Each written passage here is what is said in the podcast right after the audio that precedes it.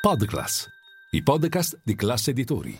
Colpo di scena in UBS, seconda giornata di audizione al congresso americano su Silicon Valley Bank e poi Jamie Dimon alla sbarra, Alibaba vola anche a Hong Kong, infine i fatti di casa nostra, via libera al decreto bollette e alcune nubi sul PNRR. Cinque cose da sapere prima dell'apertura dei mercati. Buon mercoledì 29 marzo con il nostro caffè ristretto. Linea mercati. In anteprima, con la redazione di Class CNBC, le notizie che muovono le borse internazionali. Uno, partiamo da una notizia arrivata davvero pochi minuti fa. Colpo di scena in UBS perché torna alla guida della banca svizzera Sergio Ermotti a partire da settimana prossima, dal 5 di aprile. Già stato CEO della banca dal 2011 al 2020. Dunque passo indietro invece dell'attuale CEO Ralph Amers. A Sergio Ermotti il difficile compito di guidare l'integrazione con Credit Suisse. E poi due, veniamo Siamo alla seconda giornata di audizione al congresso americano sul crack di Silicon Valley Bank, quest'oggi di fronte alla Commissione Servizi Finanziari della Camera. Ieri invece di fronte alla Commissione Banche del Senato il capo della vigilanza bancaria della Fed, Michael Barr, ha evidenziato come nel giorno in cui è stata chiusa Silicon Valley Bank si rischiava una fuga di depositi pari a 100 miliardi di dollari che uniti ai 42 miliardi ritirati il giorno precedente dai, clienti di Silicon Valley Bank di fatto avrebbe privato la banca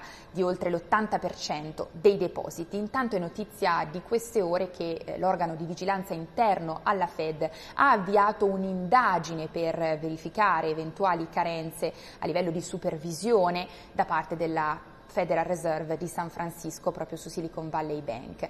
E poi tre, veniamo a Jamie Dimon alla sbarra perché testimonierà sotto giuramento a maggio, in particolare sul caso di Jeffrey Epstein. L'accusa nei confronti del CEO di JP Morgan è eh, di aver, o meglio, dovrà giustificare perché ha mantenuto come cliente Jeffrey Epstein, il defunto finanziere finito in disgrazia al centro di diversi scandali eh, sessuali. L'accusa nei confronti di JP Morgan è di aver tratto vantaggio, di aver ignorato alcuni avvertimenti interni proprio su comportamenti illegali di Epstein.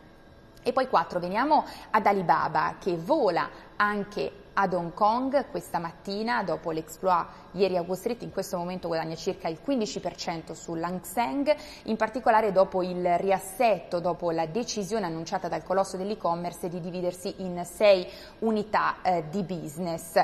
Con questo riassetto di fatto è verosimile che l'autorità di Pechino possa allentare i controlli. Ricordiamo tra l'altro che eh, negli scorsi anni è stata davvero dura la supervisione da parte delle autorità di eh, Pechino, Alibaba davvero messa sotto torchio tanto che non è stata consentita, non è mai avvenuta alla fine la quotazione bloccata di Anti, il braccio fintech di Alibaba. Tra l'altro questo riassetto arriva proprio il giorno dopo, qualche giorno dopo, il ritorno sulla scena a Pechino di Jack Ma, o meglio è ricomparso, sarebbe ritornato dunque in Cina dopo anni di assenza. E poi 5, concludiamo con i fatti di casa nostra perché al termine del Consiglio dei Ministri ieri sera ha visto il via libera il decreto bollette, complessivamente un decreto da 4,9 miliardi eh, di euro, sono state prorogate dunque anche per il secondo trimestre dell'anno alcune misure contro il eh, caro energia a favore di imprese e eh, famiglie a partire dal bonus sociale, così come anche i crediti d'imposta a favore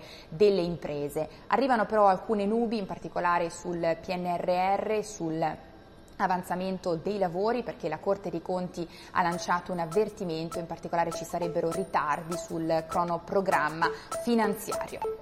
È tutto, ci vediamo a Caffè Affari con tutte le notizie, vi aspetto.